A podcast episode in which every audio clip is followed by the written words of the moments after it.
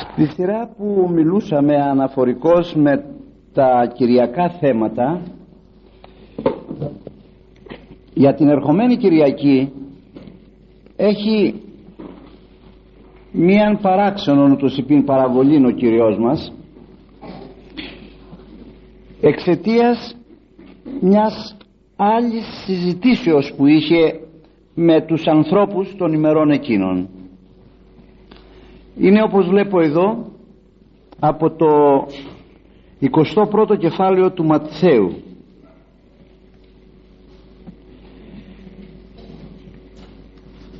Στο εδάφιο 23 υπάρχει ο εξής διάλογος. Και ελθόντι λέγει αυτό εις το ιερόν προσήλθον αυτό διδάσκοντι οι αρχιερείς και οι πρεσβύτεροι του ραού λέγοντες. Εν ποια εξουσία ταύτα πεις; Που το βρήκες αυτό το δικαίωμα αυτό το κύρος αυτή την αυθεντία; Ποιος έστειλε σένα ποιος είσαι εσύ; Εν ποια εξουσία ταύτα πεις;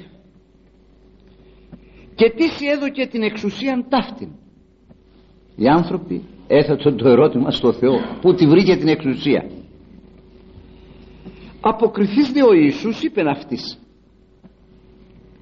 εφόσον δηλαδή με ρωτάτε να μου επιτρέψετε να σας ερωτήσω κι εγώ κάτι. Και τότε θα σας απαντήσω. Ερωτήσω ημάς καγώ λόγων ένα επιτρέψετε μου να σας θέσω κι εγώ ένα ερώτημα. Ον αν υπητέμει στον οποίο αν μου απαντήσετε καγώ ημί νερό εν ποια εξουσία ταύτα ποιώ τότε θα σας απαντήσω κι εγώ με ποια εξουσία κάνω αυτά που κάνω. Το ερώτημα του Κυρίου μας είναι το εξής. Το βάπτισμα Ιωάννου πόθεν είναι εξ ουρανού ή εξ ανθρώπων;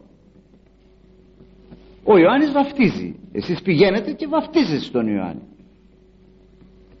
Αυτός που του βρήκε το δικαίωμα ποιος το έδωσε την εξουσία; Άνθρωποι μόνος του ή από τον ουρανό. Έχει την εντολή. Αυτοί το κλεισαν. Το κλεισαν. Γιατί και εκεί την είχανε κατά το δι λερώσει τη φωλιά τους. Είδε διελογίζοντο παρεαυτής λέγοντες σκέφτηκαν αμέσως τα συνεπίας ότι έπεσαν σε παγίδα.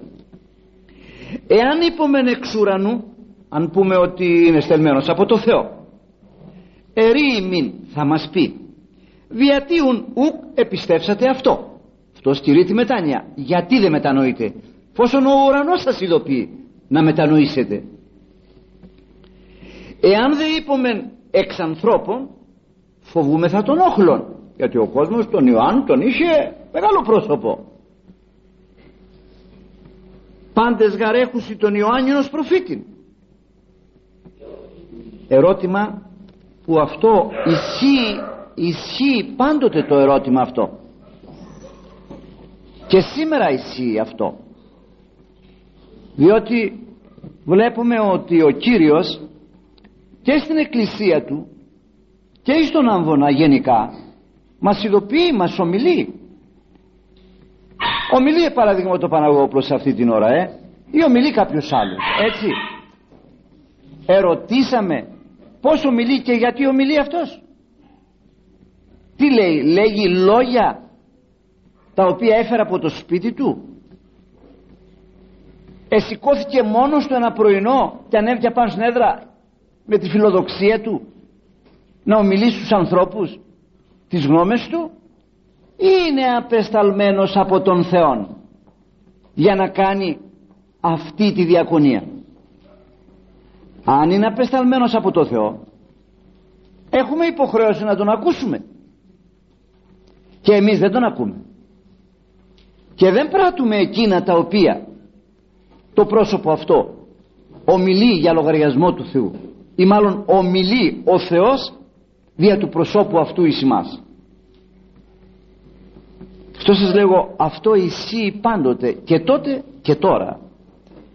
Διότι ο Θεός εξακολουθεί ακόμη από την πλευρά του να κάνει το έργο τους στους ανθρώπους. Αλλά οι άνθρωποι δεν θέλουν διότι τους ελέγχει τον παράνομο βίο τους. Και εκεί δεν τα συμφωνούν με το Θεό. Εν πάση περιπτώσει αποκριθέντες έπρεπε να πούνε ή είναι από το Θεό ή είναι από τον κόσμο αποκριθέντες στο Ιησού είπαν ουκ είδομεν δεν ξέρουμε Θεός τον έστειλε δεν ξέρουμε και έτσι δεν μπορεί να μας πει για τον ακούμε εφόσον τον έστειλε ο Θεός ο κόσμος τον έκανε δεν ξέρουμε ώστε να μην μπορεί να μας πεις θα σας λιτζάρει ο κόσμος γιατί ο κόσμος τον έχει για προφήτη δεν ξέρουμε. Πονηρό βέβαια αυτό. Δικολαβικό ουκ είδομεν λέει. Έφυγε αυτής αυτός. Απαντά λοιπόν και ο Κύριος μας.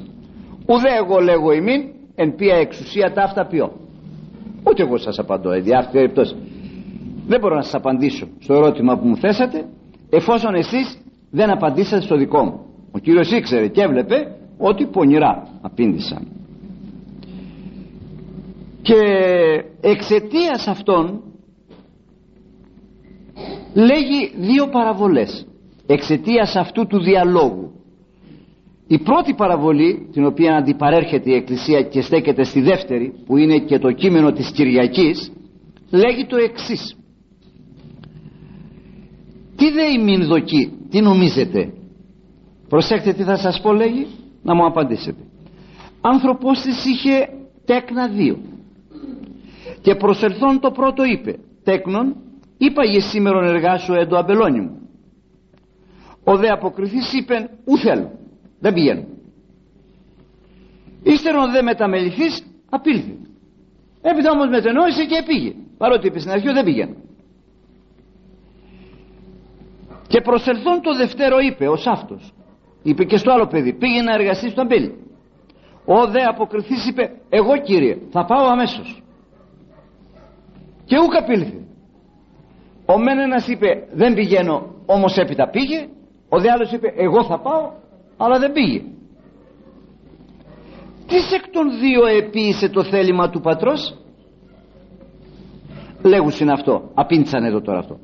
Ο πρώτος ο οποίος είπε δεν πάω αλλά επήγε λέγει αυτής ο Ιησούς αμήν λέγω ημίν ότι οι τελώνε και οι πόρνε προάγουσιν ημάς εις την βασιλεία του Θεού τα λέει για αυτούς αυτά.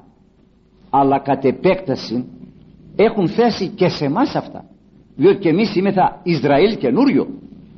Τότε είχε εκείνο το Ισραήλ δια του οποίου εργάστη να μεταδώσει τα αληθείας το ίδιο θα κάνει και σήμερα δια του νέου Ισραήλ που λέγεται ελληνισμός που λέγεται Ελλάς. Διότι και εμείς Εβραίοι είμεθα η μόνη διαφορά ότι δεν έχουμε βάλει τα χέρια μας στο αίμα του Χριστού μας. Αν έχετε Παλαιά Διαθήκη και διαβάσετε θα βρείτε στην Α Μακαβαίων στην Παλιά Διαθήκη στο 12ο κεφάλαιό της ότι είμαι θα εκ του Αβραάμ το γένος είμαι θα εδώ τότε εμείς υπάρχει αλληλογραφία μεταξύ Ιερουσαλήμ και Ελλήνων ότι είμαστε αδελφοί και θα δείτε καθαρά ότι είμαι θα Εβραίοι. Από εκεί είμαι θα, από του Αβραάμ το γένος είμαι θα εμείς βέβαια τι επέβλεψε ο Θεός εφημών δεν ξέρω δεν είναι δική μου δουλειά. Η δική μου δουλειά είναι να διακρίνω ότι τον λαό αυτόν τον προσέχει ιδιαιτέρως. Πως θα το χρησιμοποιήσει και τι θα κάνει δεν ξέρω. Θα φάμε ξύλο γιατί μας αξίζει παρότι έπρεπε να είμαστε διαφορετικοί μαζί του εν σχέση με τη δικιά του διαφορά ε, με το δικό του ενδιαφέρον με τη δικιά του διαγωγή έναντι ημών έπρεπε να είμαστε διαφορετικοί. Και όχι μόνο δεν είμαι θα διαφορετικοί αλλά και τον βλασιμούμε ακόμη όπως ξέρετε και με τη ζωή μας αλλά και με το στόμα μας. Λοιπόν λέγει εδώ προσέξτε γιατί εσείς που είστε ο εκλεκτός που λέτε ναι δεν το κάνετε.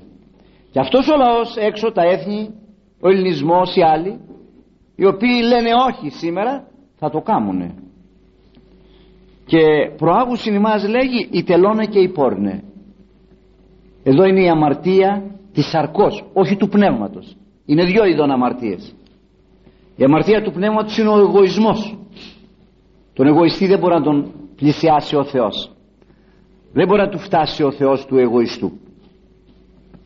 Των αμαρτωλών στη σάρκα των αμαρτωλών στα χέρια των αμαρτωλών δεν ξέρω πως αλλιώς μπορεί να τον βοηθήσει να μετανοήσει να εξομολογηθεί να επιστρέψει. Τον εγωιστή όπως ήσανται οι Εβραίοι τότε δεν μπορούσε να τους πλησιάσει.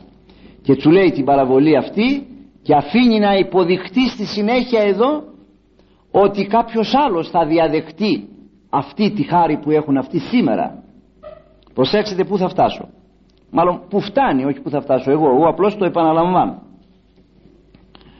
Και του λέει ήλθε γάρ προς ημάς Ιωάννης εν οδό δικαιοσύνης και ούκ πιστέψετε αυτό έστειλα ήρθε ο Ιωάννης σας μίλησε. Δεν ήταν πόρνος, δεν ήταν μυχός, δεν ήταν κλέφτης. Ήρθε νηστεύων και προσευχόμενος.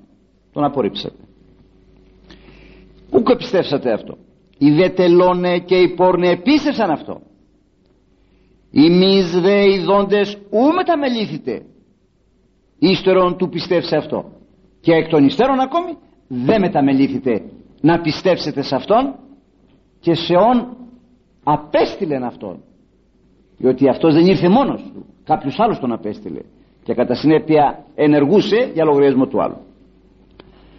Και συνεχίζει. Εδώ το θέμα. Σε έκανα αυτό το πρόλογο να σας δώσω το πνεύμα. Τι ήταν η συζήτηση και για ποιο λόγο τα είπα αυτά τα πράγματα. Άλλη παραβολή. Ακούσατε. Συνεχίζει μόνος του. Άνθρωπος της είναι οικοδεσπότης.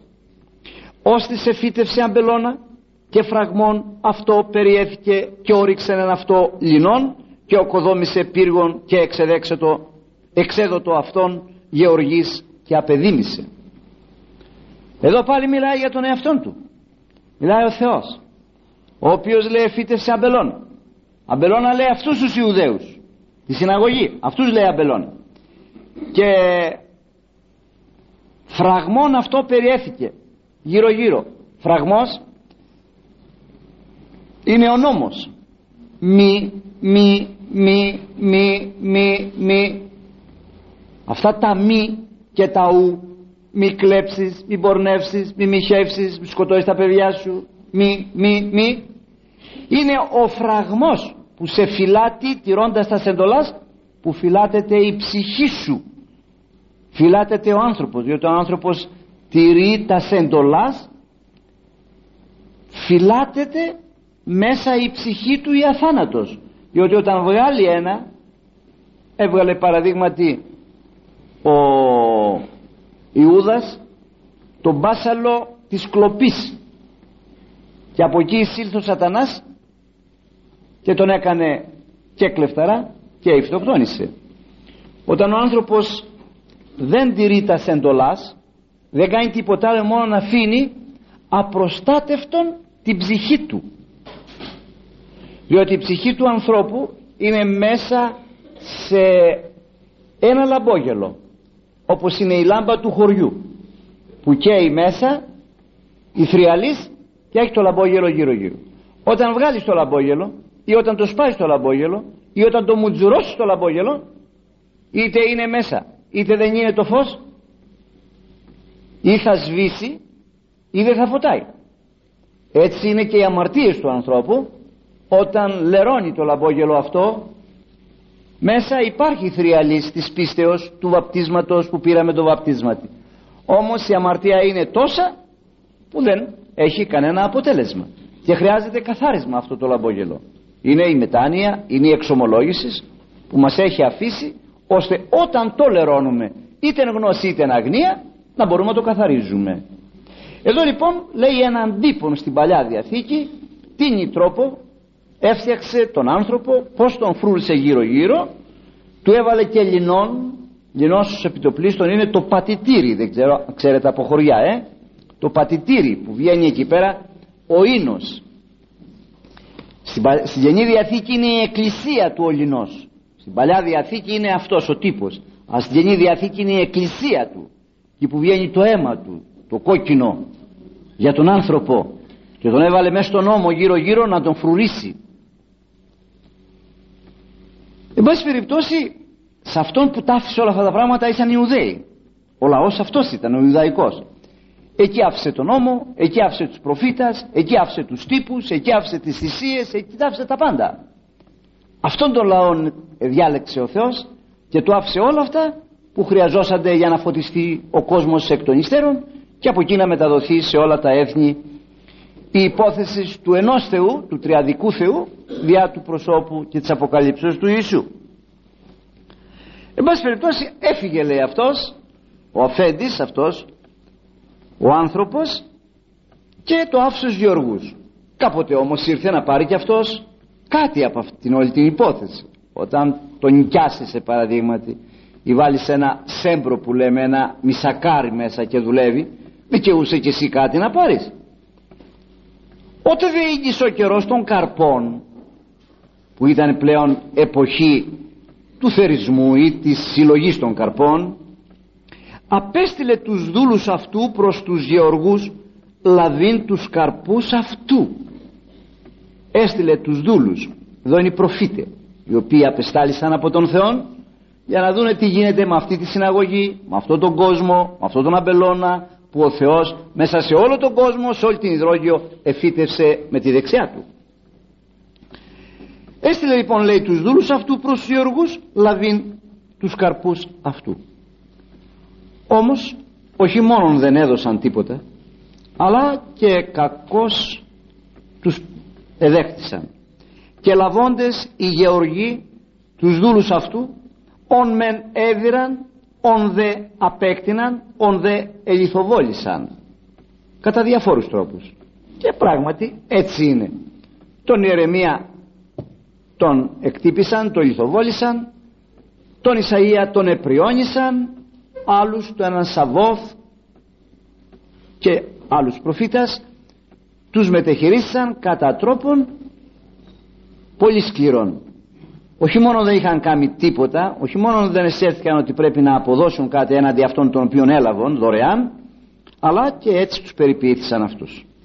Συνεχίζει τώρα και μιλάει. Ύστερον δε απέστειλεν προς αυτούς τον ιόν αυτού λέγον έρχεται ο ίδιος τώρα. Θεός πρώτα έστειλε τους προφήτας και ζήτησε. Δεν έγινε τίποτα. Όμως έπειτα έστειλε τον ιόν αυτού. Και ο ιός αυτού είναι ο ίδιος ο Χριστός ο οποίος τα λέγει αυτά τα πράγματα. Λέγον εντραπήσονται τον ιό μου θα ντραπούν τον ιό μου και κατά συνέπεια κάτι θα δώσουν κάτι θα προσφέρουν. Οι δε γεωργοί ειδώντες των ιών είπονεν εαυτής ούτως εστίν ο κληρονόμος. Δεύτε αποκτήνομεν αυτόν και κατάσχουμε την κληρονομία αυτού. Και λαβώντες αυτόν εξέβαλον έξω του αμπελώνος και απέκτηναν. Ακριβώς αυτά που κάμαν στον Χριστό. Όχι μόνο δεν λογαριάσαν τον Γεωργό το Θεό το Σαβαώθ ή τον Ιεχωβά που λένε οι Εβραίοι αλλά ούτε τον Ιών αυτός δεν είναι ο κληρονόμος. Και τον εφώνευσαν έξω της παρεμβολής όπως λέγει εδώ. Έξω από την πόλη. Γιατί ο Γολογοθάς κοιτάτε σήμερα που μετεφέρθησαν τα τείχη της Ιερουσαλήμ και είναι μέσα ο ναός και τα υπόλοιπα εκεί προσυνήματα τότε επί των ημερών ή το έξω ο Γολγοθάς. Και υπήρχε μία πόρτα δεν ξέρω αν έχετε πάει εκεί πέρα είναι από εκεί που βγήκε ο Κυριός μας υπάρχει μέχρι τη σήμερα το έχουν οι Λατίνοι αυτό στο ναό του Αγίου Αλεξάνδρου. Μέσα εκεί όταν μπείτε υπάρχουν, υπάρχει ακόμη η αψίδα της πύλης υπάρχουν οι στήλες της πύλης από την οποία εξήλθε ο Κυριός μας της πόλεως και παρέκαψε λίγο και πήγε και σταυρώθηκε στο Γολγοθά. Όταν έφυγε από τον ναό του Αγίου Χαραλάμπους εκεί από το μοναστήρι υπάρχει ο τόπος εκεί έχει άρωμα δε εκεί που στάθη και εδάρει την τελευταία στιγμή. Υπάρχει η κολόνα που τον δέσανε και υπάρχει και η καταδικαστική απόφαση του Πιλάτου. Γραμμένη. Τι ακριβώς περιείχε η καταδικαστική απόφαση του Πιλάτου. Από εκεί πλέον σηκωτών. Τον πήρανε σε 200 βήματα ή το η πόρτα τον βγάλανε απ' έξω και τον ανεβάσαν στο Γολγοθά και τον εσταυρώσανε. Ακριβώς αυτό λέγει εδώ τώρα.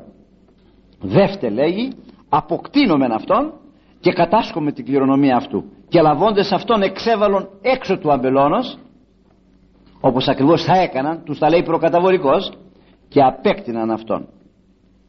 Και συνεχίζει και τους λέει.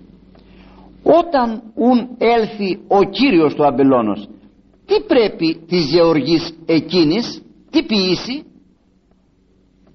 Σας το λέγω λέει εσάς τώρα. Είχατε εσείς το αμπέλι το εφτιάχτες το τακτοποιήσατε βάλετε ανθρώπους και αυτοί να ζήσουν και εκείνος κάτι να πάρει. Έστειλε να πάρει όχι μόνο δεν επήρε αλλά όλους τους εξαφάνισαν. Ούτε το γιο τους δεν άφησαν τον σταύρωσαν έξω της πόλεως σε δατιάχτα τι πρέπει να κάνει λοιπόν τώρα σαν να λέγαμε ο Θεός σε αυτούς τους ανθρώπους; Απήντησαν αυτοί τώρα λέγουσιν αυτό κακούς κακός απολέσει αυτούς και τον αμπελώνα εκδώσετε άλλης γεωργής ήτινες αποδώσουν αυτό τους καρπούς ενδυσχερείς αυτών. Εδώ είπαν την καταδίκη τους. Κακούς κακός κακούς λέει πρέπει να τους αυτούς. Και να το πάρει τον αμπελώνα και δοθήσετε να το δώσει λέει σε άλλους οι οποίοι πράγματι θα ενδιαφερθούν και θα αποδώσουν τους καρπούς. Έτσι έγινε ακριβώς. Θυμόσαστε τι είπε ο Παύλος. Στρεφόμεθα προς τα έθνη σας εγκαταλείπουμε. Θυμόσαστε τι είπε ο Χριστός μας. Αφεθήσετε ο οίκος ημών έρημος μέχρι που θα πείτε ευλογημένος ο ερχόμενος σε ονόματι Κυρίου και έμεινε έρημος και είναι έρημος μέχρι τη σήμερα μόνοι τους είπανε την καταδίκη τους χωρίς να το καταλάβουν λέγει λοιπόν ο Χριστός λέγει αυτή ο Ιησούς. Ουδέποτε ανώ, ανέγνωτε εντες γραφές λίθον ον απεδοκίμασαν οι οικοδομούντες ούτως σε γεννήθη κεφαλήν γωνίας αυτό δεν το έχετε λέει στα χαρτιά σας. Ο λίθος είναι ο ίδιος ο Χριστός.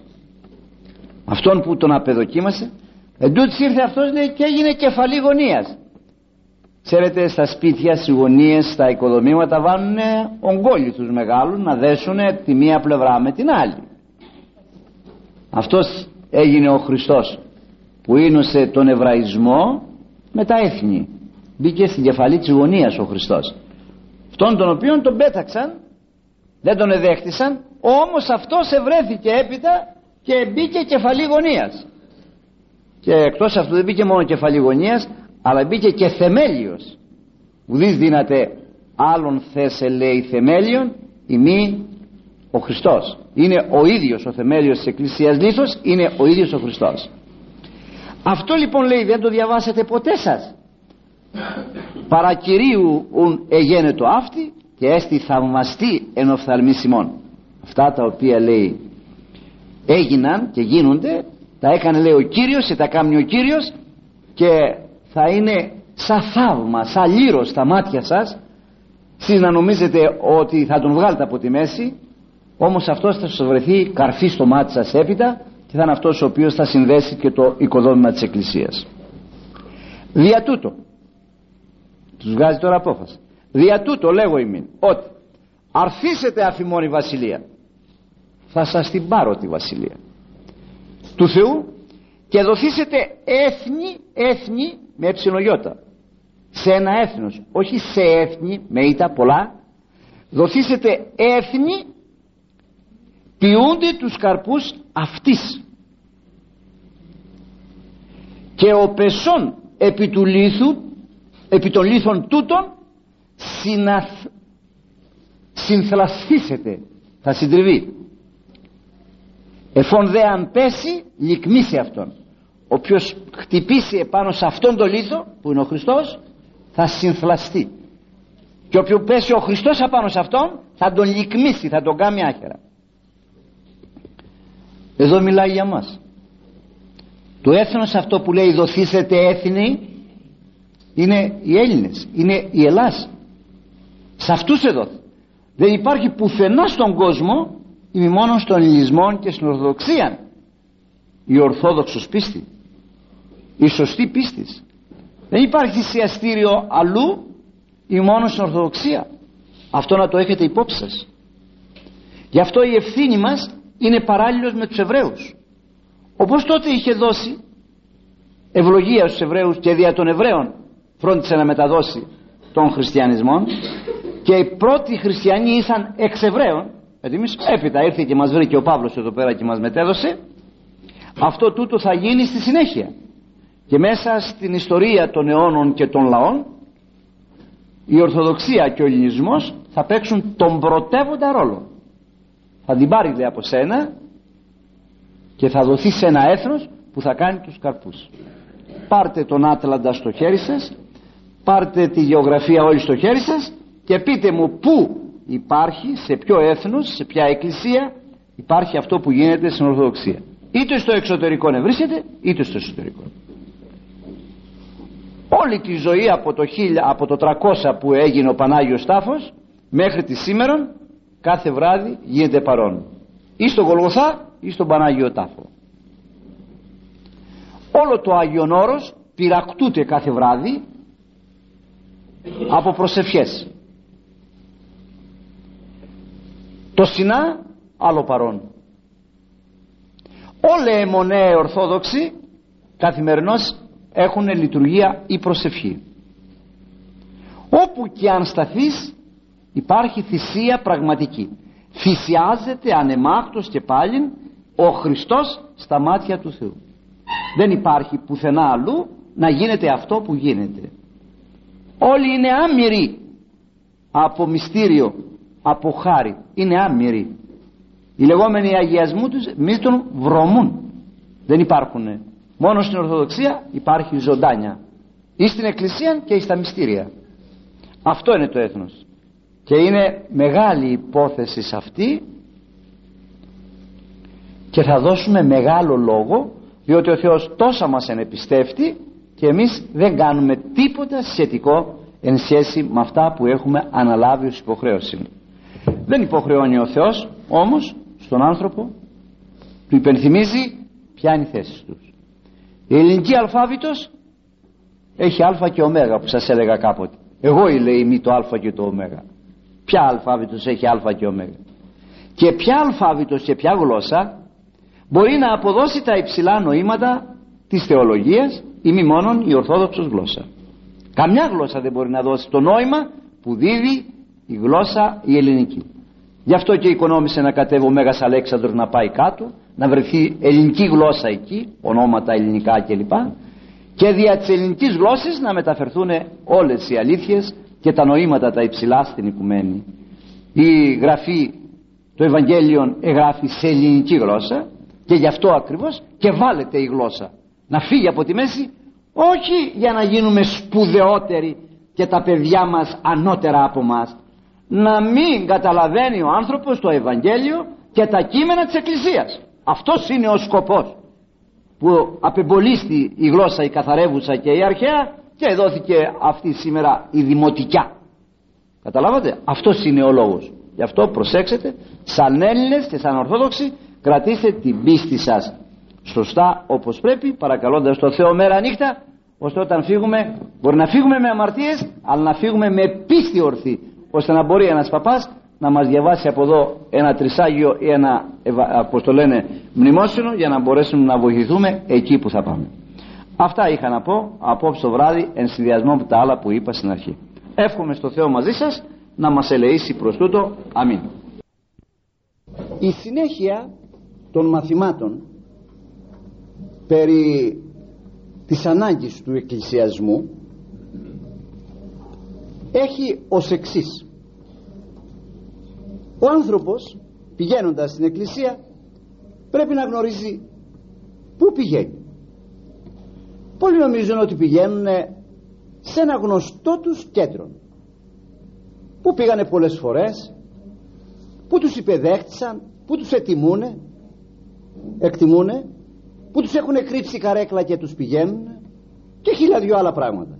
Που τους δίνουν μεγάλο κομμάτι άρτο που τους δίνουν ύψωμα το βλέπουν κάτι που τους περιποιείται κατά κάποιον τρόπο το εγώ τους.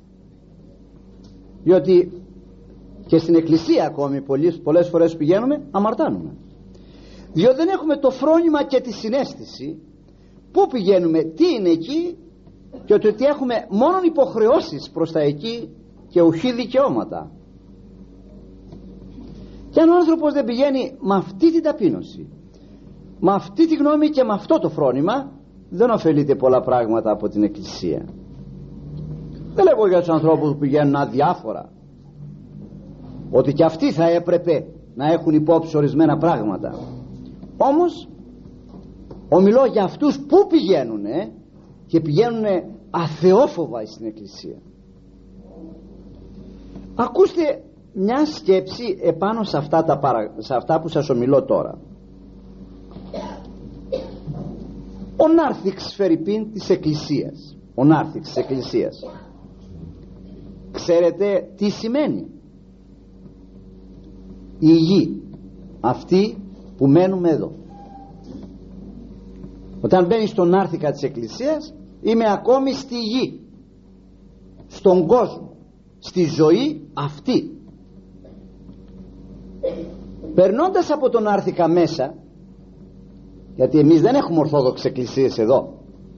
Ορθόδοξες εκκλησίες θα βρείτε στα μοναστήρια και κατεξοχήν στο Άγιον Όρος. Εκεί θα δείτε νάρθικα εκεί θα δείτε κυρίως ναών εκεί θα δείτε ιερών. Δώσε επιτοπλίστων νάρθικας δεν υπάρχει. Και οι λιτές δεν γίνονται έξω. Και δεν υπάρχει πύλη και κλεισμένη άνοιξον ημίν ευλογημένη την πύλη τα απόδειπνα δεν διαβάζονται πολλές φορές καθόλου αλλά και όταν διαβάζονται διαβάζονται μέσα στην εκκλησία και όχι έξω στον άρθικα όπως θα έπρεπε. Υπάρχει λοιπόν κλιμακωτή ούτως υπήν η εκκλησία. Εδώ είναι ο Νάρθιξ που εικονίζει την γη όταν περάσεις όμως στον ναό μέσα πάνω που είναι ο Παντοκράτορ από εκεί που είναι το δεσποτικό από εδώ που είναι τα υπόλοιπα κλπ κρεμασμένος ο πολιέλος τότε εισέρχεσαι στον ναό που είναι τύπος του ουρανού. Τύπος του ουρανού. Και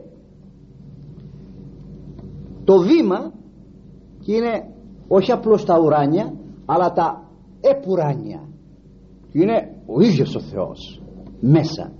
Ο Χριστός το Πνεύμα του Άγιο η Παναγία κλπ φτάνεις πλέον στο θρόνο. Φτάνεις πλέον στο σαλόνι μέσα του Θεού. Κάπως έτσι πρέπει να έχεις στο νου του άνθρωπος όταν σηκώνει το πόδι του και πατάει το σκαλοπάτι της εκκλησίας και εισέρχεται. Θα πρέπει να έχει υπόψη του πρώτα πρώτα εισερχόμενος μέσα και να διακατέχεται από την παρουσία του Θεού. Εδώ είναι αλλιώς τα πράγματα. Δεν είναι άνθρωποι. Βλέπω ανθρώπους να διακονούν αλλά όμως υπάρχει Θεός αοράτος. Πρέπει ακόμη να διακατέχεται από τον φόβο και από το συνέστημα ότι μέσα στην εκκλησία υπάρχει και η παρουσία του αφθάρτου σώματος του Χριστού. Πάνω στην Αγία Τράπεζα είναι η Παναγία το αρτοφόριον που έχει μέσα το σώμα του Χριστού. Μέρα νύχτα για τα σεκτάκτους ανάγκας του πιστού από πέρυσι τη Μεγάλη Πέμπτη. Θα πρέπει ακόμη να διακατέχεται από το συνέστημα της παρουσίας της Παναγίας μας. Όχι μόνο που τη βλέπει μέσα στην αχιβάδα από πάνω από την Αγία Τράπεζα με ανοιγμένη την αγκαλιά της ως πλατητέρα αλλά και ως το μάνα έχουσα και φέρουσα μέσα αυτό που σας είπα επάνω στην Αγία Τράπεζα το αρτοφόριο αυτό το στρογγυλό που του είναι καλυμμένο επάνω για ασφάλεια είναι τύπος της Παναγίας. Και ό,τι βλέπει να βλέπει την Παναγία κατά κάποιον τρόπο στο θρόνο. Επίσης τα εξαπτέρυγα χερουβίμ όλα αυτά ο άγγελος της βορείας πύλης ο άγγελος της δεξιάς πύλης που κάθεται με τη ρομφαία εκεί και φυλάτει την οδόν η οποία πηγαίνει προς τον παράδεισο θα πρέπει να έχεις το συνέστημα και το αίσθημα της παρουσίας των αγγέλων και των αρχαγγέλων. Επίσης μέσα εκεί θα πρέπει να έχει υπόψη του άνθρωπος ότι υπάρχουν και να το έχει αυτό το συνέστημα οι φίλοι του Θεού οι Άγιοι.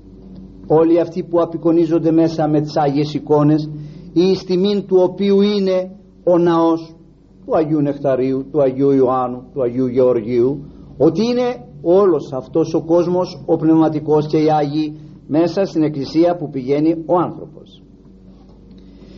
Γι' αυτό ένας πατήρ της εκκλησίας συνοψίζον αυτό το συνέστημα που πρέπει να διακατέχει κάθε άνθρωπον λέγει το εξής.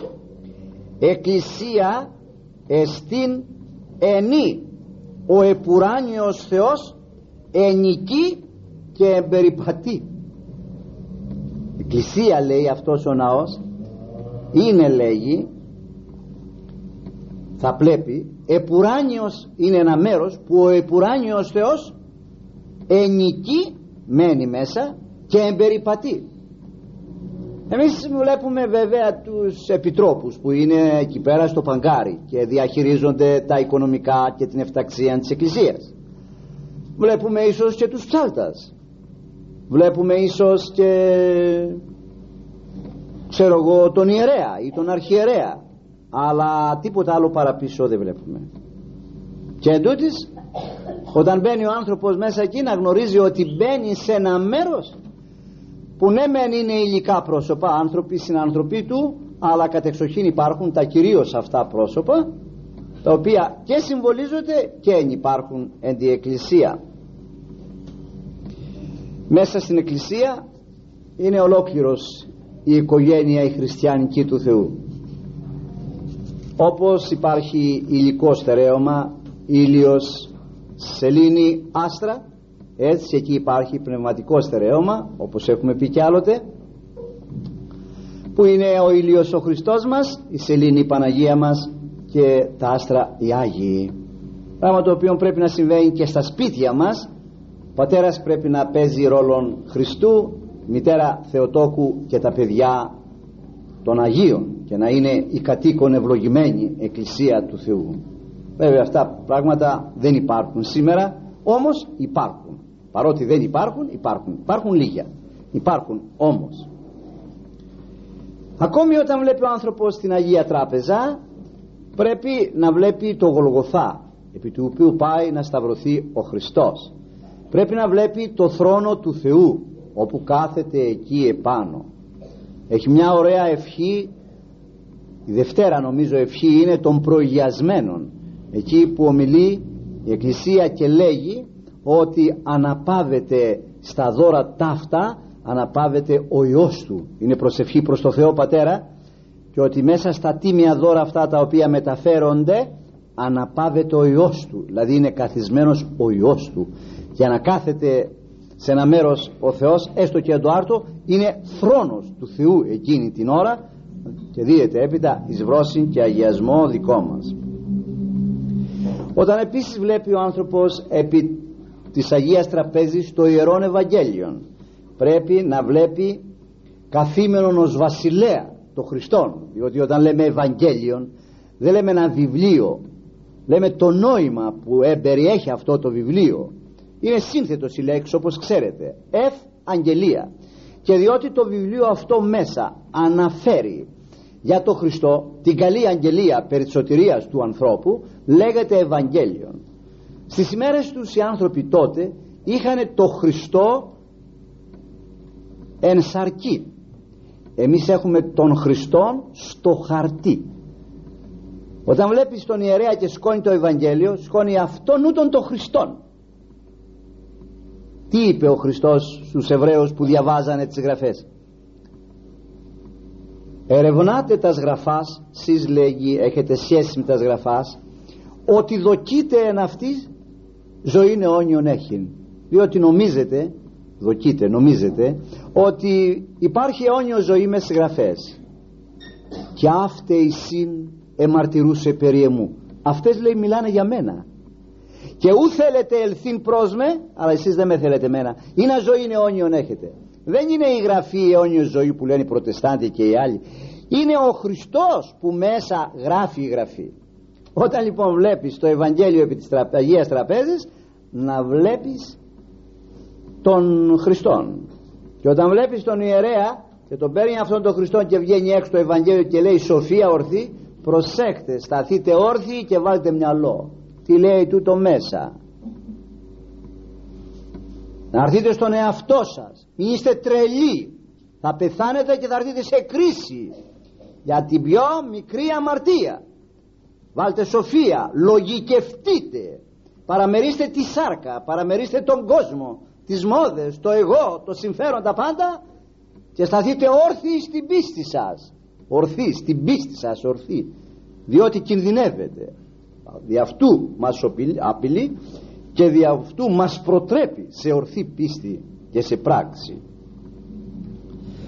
Όταν βλέπετε επίσης ε, την Παναγία μας θα βλέπετε τη σκηνή εκείνη που είδε ο Δαβίδ που την είδε χίλια χρόνια προ Χριστού να στέκεται στα δεξιά του Κυρίου. Παρέστη η βασίλισσα εκ δεξιών σου. Ενηματισμό διαχρήσω πεπικυλμένη, πεπικυλμένη με λόγια του ψαλμοδού αυτά από τον 44ο ψαλμόν που τα βλέπει προφητικός διαπνεύματος Αγίου και μας τα γράφει χίλια χρόνια προ Χριστού ο Δαβίδ που έγραψε στον 44ο ψαλμόν του. Έτσι πρέπει να βλέπεις την Θεοτόκονς στα δεξιά του Κυρίου. Και μάλιστα όταν κάνει την Αγία Προσκομιδήν το πρωί που του πηγαίνουμε το πρόσφορο όταν βγάζει τη μερίδα της Παναγία μας την τοποθετεί στα δεξιά του Κυρίου που είναι εν το αμνό επάνω στο Άγιο Δισκάριο στην Αγία Προσκομιδή και λέγει αυτά τα λόγια παρέστη η Βασίλισσα όπως σας είπα εκ δεξιών σου και χρυσωμένη, πεπικυλμένη κλπ όταν βλέπεις επίσης τους Αγίους μέσα σε εικόνες θα πρέπει να βλέπεις όλων αυτών των διάκοσμων των πνευματικών που υπάρχει στον ουρανό. Τα αφεντικό, ο Χριστός μητέρα δίπλα η βασίλισσα οι Άγιοι, τα πριγκυπόπουλα όλοι μέσα σε ένα ωραίο μεγάλο σαλόνι. Φανταχτερό. Έτσι θα πρέπει να βλέπετε. Μεταφέρεται αμέσως ο νου σου στον ουρανό. Δεν υπάρχουν αυτές οι σκέψεις εδώ σε εμάς τους Ορθοδόξους. Και μάλιστα το δείχνουμε αυτό το πράγμα πολλές φορές με την ασέβειά μας με το ότι δεν έχουμε καμιά σειρά δεν έχουμε κανένα σεφασμό στις πιο δύσκολες στιγμές. Δεν σας είπα έρχεται στο νου μου αναφορικός με τον εκκλησιασμό των ανθρώπων αυτών. Ο ένας πίσω του άλλου θα πάει να κοινωνήσει. Ο ένας πίσω του άλλου θα περάσει να πάρει το αντίδερο όταν πει το διευκόνο ο ιερεύς καθίστε του λέει το πρώτο θρανείο και βγαίνει τώρα από το θρανείο το πρώτο και περνούν και παίρνουν το αντίδωρο. Ασπάζουν την εικόνα οι Άγιοι αλείψανα και προχωρούν. Έπειτα μόνοι τους. Το δεύτερο θρανείο το τρίτο θρανείο. Τελειώνει αυτό. Το μεσανό. Οι άλλοι πτέριξ όσοι είναι. Και βλέπεις κάθεται εκεί πέρα. Δεν σκόνεται να μπει να πέσει απάνω στον παπά να του τα πάρει από τα χέρια να γκρεμίσει κάτω το αντίδωρο. Να το πατήσουν οι άνθρωποι αυτό δεν υπάρχει τέτοιο πράγμα εκεί. Θεία η κοινωνία ένας ένας. Θα έρθουν θα μπουν στη σειρά θα πάρουν δίπλα το αντίδερό τους και θα ξαναπεράσουν να πάνε στη θέση τους λες και δεν είναι Έλληνες. Από εδώ φύγανε. Αλλά αφομοιώθησαν εκεί πέρα που πήγανε με την αξιοπρέπεια αυτή. Άσε στις άλλες σχέσεις έξω στην κοινωνία δεν έχει. Θα σας πω ένα ιστορικό μου συνέβη εμένα στο σταθμό εκεί. Θα πείτε φάνηκε η πονηράδα η δικιά μου που ήθελα να πάω μπροστά παρότι είχα θέση γρηγορότερα είχα σειρά. Αλλά κάτι μου έλειπε από τα χαρτιά μου και πρέπει να τα φτιάξω. Και δεν είχα δικαίωμα να πάω τώρα γιατί είχαν πάει άλλοι θα περιμένεις πάλι πίσω στη σειρά να έρθει η σειρά σου γιατί ο άλλος δεν ξέρει ότι εσύ είχες περάσει από εδώ και πήγες κάτι να συμπληρώσεις. Θα σκανδαλιστεί και για να μην σκανδαλιστεί θα μείνεις πίσω. Θα περιμένεις τη σειρά σου. Και αυτός που με συνόδευε ένας νεαρός Εγγλέζος με έβλεπε και γελούσε σαν κοπελίτσα ντροπαλή. Χωρίς να ξέρει να πούμε τι Έλληνας πονηρός είμαι εγώ σαν να του έλεγα περιμένουμε εμείς είχαμε σειρά είχες αλλά τώρα θα κάτσεις εδώ πέρα με τη σειρά σου. Ε, αυτά τα πράγματα που συμβαίνουν στον κόσμο εκεί συμβαίνουν και στην εκκλησία και εμείς δεν τα έχουμε αυτά που συμβαίνουν στον κόσμο δεν τα έχουμε ούτε στην εκκλησία. Και είδατε τι γίνεται πολλές φορές χύνουμε και το Άγιον Ποτήριον. Και η θηλιά είναι στο λαιμό μας δεν ξέρω ποιος θα μας τη βγάλει. Βέβαια η μετάνοια όλα τα θεραπεύει και όλα τα τακτοποιεί αλλά δεν ξέρω ποιος θα μας τη βγάλει αυτή τη θηλιά. Κάπως έτσι λοιπόν εγώ βέβαια δεν μπορώ να τα αποδώσω 100% θα πρέπει να έχει υπόψη του ο άνθρωπος όταν μπαίνει μέσα στην εκκλησία. Το κάθε τι που έχει τοποθετηθεί εκεί έχει το λόγο του. Να υπενθυμίζει κάτω από τον άνθρωπο. Πάντως εκείνο που θέλω να σας μείνει ζωηρό μέσα στο νου σας είναι ε, τα Άγια πρόσωπα αυτά. Ότι εδώ μέσα μπαίνω τώρα στο βασιλιά το σπίτι και της βασίλισσας. Είναι ο Χριστός μου εδώ με περιμένει στην πύλη. Είναι η βασίλισσα εδώ η Παναγία μου. Είναι οι Άγιοι είναι ο Γολγοθάς του. Είναι ο θρόνος του είναι ο τάφος του είναι η Βιθλεέμ είναι, είναι, είναι τα πάντα. Όλοι οι Άγιοι τόποι διότι ε, η Θεία Λειτουργία από τον Εσπερινό το βράδυ που θα πάμε την προσφορά μας την οποία θα τη βάλει στην άκρη για να προσκοπήσει την άλλη μέρα είναι υπενθύμησης των 33 ετών του Κυρίου μας στη γη. Αν υπάρχει ένας άνθρωπος να ερμηνεύει τώρα λαμβάνει χώρον αυτό τώρα στη μικρά είσοδο γίνεται αυτό. Στη μεγάλη είσοδο γίνεται αυτό. Τώρα που λέει πάντων ημών φεύγει. Είναι η ανάληψη. Τώρα τώρα τώρα τώρα. Θα δεις ότι είναι τα 33 χρόνια του Χριστού στη γη. Και πρέπει να τα ζήσεις αυτά. Δεν λέγω εγώ ότι μπορούμε να είμαστε όλη την ώρα μέσα στο ναό παρότι με το σώμα και με το κοστούμι είμεθα στο ναό αλλά με το νου δεν είμεθα πρέπει να γίνει ένας αγώνας να είμεθα όλη την ώρα εκεί. Διότι σε δύο-τρεις τροφές λέγει πάσαν την ζωή μόνο Χριστό το Θεό παραθόμεθα και εμείς λέμε ψέματα εκεί την ώρα. Διότι καθόλου ίσα ίσα δεν είμαστε καθόλου εδώ και δεν έχουμε καθόλου εμπιστοσύνη. Ο νους μας είναι εκεί πως θα λυθούν τα προβλήματά μας τούτο, τ' άλλο κλπ. Που θα πάω το απόγευμα και πως θα γίνει και τι θα φορέσω και τα συνηθισμένα τα δικά μας. Δεν έχουμε καμιά σχέση με εκείνα τα οποία πήγαμε εκεί να ομολογήσουμε και να ωφεληθούμε εξ αυτών των οποίων ομολογήσαμε λέγει σε ένα μέρος η εκκλησία έτσι χαρμόσυνα ουρανός πολύφωτος η εκκλησία. Το πιάνει ο άνθρωπος αυτό. Η εκκλησία είναι ένας ουρανός πολύφωτος με μεγάλα αστέρια με μεγάλους γλόμπους. Χριστό με Παναγία με Αγίους κλπ. Και σε ένα άλλο μέρος λέγει εν το ναό εστώτες της δόξης εν ουρανό αισθάνε νομίζομεν ευρισκόμενοι λέει μέσα εις το ναό θα πρέπει να νομίζουμε ότι βρισκόμαστε στον ουρανό. Γιατί είναι μια προτύπωση του επάνω κόσμου. Κατ' εξοχήν ο Ορθόδοξος Βυζαντινός ναός. Με τους τρούλους του με τον πρώτο κύκλο των αγγέλων αγιογραφία με τους προφήτας με τους Αποστόλους Ευαγγελιστάς με τους Αγίους με όλα αυτά τα πράγματα πρέπει να υπενθυμίζουν στον άνθρωπο πως είναι στον ουρανό και πως είναι εκεί που θα βρεθούμε μία ημέρα.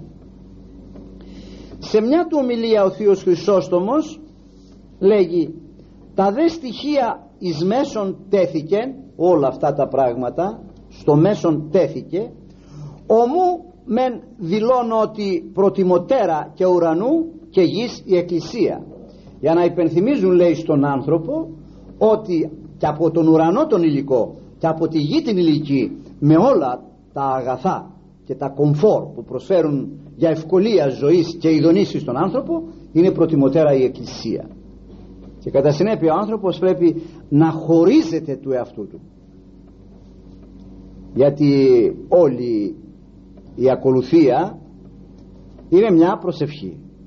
Και για να προσευχηθεί ο άνθρωπος σωστά πρέπει να πεθαίνει την προσευχή να πει κανείς αν πεθάνει τι προσευχή θα κάνει; Δεν λέγω την προσευχή, των θάνατων αυτών ό,τι λαμβάνει χώραν εις το θάνατο αυτό πρέπει να γίνεται και όταν πάμε στην εκκλησία. Να μην ζούμε για το παγκάρι ούτε για τη μόδα ούτε για το λόγο ούτε που θα μπαίνουμε μέσα και κοιτάμε σαν τον ποτέ φαρισαίο ούτε και ως αυτός ο τελώνης. Τον πήρε το μάτι του πίσω στο παγκάρι παρότι είχε φτάσει στο ιερό μπροστά αυτός. Το μάτι του όμως ερχόταν μέσα σβούρα. Μόνο εκεί δεν είχε το νου σε αυτά που έλεγε ο άνθρωπος κατά την ώρα της προσευχής είτε στο σπίτι του είτε στην εκκλησία πρέπει να πεθαίνει. Τι λαμβάνει η χώρα κατά των θάνατων το μεν σώμα μένει κάτω και αδρανεί το δε πνεύμα πετάει επάνω. Έτσι πρέπει να γίνει. Ξέρετε ότι οι άνθρωποι κατά την ώρα της προσευχής εδείχθησαν από σκορπιό δηλαδή δαγκώθηκαν από σκορπιό και δεν διέκοψαν την προσευχή; Το ξέρετε; Που εμείς το τηλέφωνο θα χτυπήσει θα πάμε να τα ακούσουμε να τους κόσουμε κάποιος θα πέρασε απ' έξω θα διακόψουν την προσευχή και θα πάμε στο παράθυρο να δούμε τι έγινε. Που και το τηλέφωνο πρέπει την ώρα της προσευχής να το καθίσεις κάτω. Εκτός είναι κάτι το έκτακτο ξέρω εγώ περιμένεις κάτι τότε ο Θεός συγκαταβαίνει. Διαφορετικά το τηλέφωνο το καθίσεις κάτω. Το κουδούνι το διακόψεις. Να σταθείς 5-10 λεπτά να προσευχηθείς. Την κουζίνα θα την έχεις κλείσει σε βάλει ο διάβολος πει, πήρε φωτιά από εκεί και διακόψει κατά αυτός έρχεται να σε διακόψει. Θα πάρεις όλα τα μέτρα αυτά που θα σε αφήσουν αμέριμνον να σταθείς δυο λεφτά μπροστά στο Θεό να του πεις δυο λόγια. Όχι με το στόμα. Με την ψυχή σου. Με το είναι σου. Γι' αυτό λέγω θα πεθάνεις την ώρα της προσευχής όπως πρέπει να πεθάνεις την ώρα της λειτουργίας. Δεν ξέρω αν σας έχω πει σε μια άλλη στροφή στα Σπάτρας προετών έλαβε χώρα το εξής. στην Ευαγγελίστρια των πατρών επί της οδού Μεζόνος είναι έπιασε πυρκαλιά το πρωί μπαίνοντας μέσα στην πόρτα στο αριστερό μέρος που είναι η σκάλα που ανεβαίνει επάνω στο κοδονοστάσιο πήρε πυρκαγιά, πήρε φωτιά. Φέρανε πυροσβαστική. Ρίξανε νερό, πράγματα, θάματα κλπ. Μέσα σε όλον αυτόν τον κόσμο που ήταν στην εκκλησία από πρωί πρωί ήταν και ένας γέρον ο οποίος πάντοτε πήγαινε και στεκόταν όρθιος μπροστά στο δεξιό αναλόγι μπροστά στο τέμπλεο όταν φωτιά της σβήσαν βέβαια έπειτα κατόπιν προσπαθειών κλπ δεν αφήσαν να επεκτεθεί έπειτα στα κεριά εκεί δεν ξέρω τι είχαν κάτι τσουβάλια κάτι τέτοια πράγματα. Όταν έβγαινε έπειτα τελείω ο κόσμος και περνούσε έξω και έβλεπε εκεί τα νερά κάτω τη μαυρίλα και τα λοιπά που είχε κάνει πυρκαγιά ερώτησε ο γέρον τι είναι λέει εδώ πέρα τι έγινε; Πότε έγινε αυτό; Λέει πού ήσουν εσύ; Λέει εδώ ήμουν πότε ήρθες; Πρωί πρωί. Και δεν πήρες μυρουδιά τι έγινε; Όχι λέει δεν κατάλαβα λέει τίποτα. Δεν κατάλαβε τίποτα γιατί ήρθε να προσευχηθεί. Δεν ήρθε για την πυρκαγιά να γίνει πυρκαγιά ούτε να γίνει σεισμός να πέσει κάτω. Ήρθε να προσευχηθεί. Και δεν τα είδε αυτά τα πράγματα. Μαζεύτηκε η πάτρα όλη απ' έξω ο κόσμος όλος βγήκε αυτός είχε σταθεί εκεί πέρα και προσεύχεται έχετε διαβάσει την Αγία Συγκλητική; Να τη διαβάσαμε αν δεν τη διαβάσει.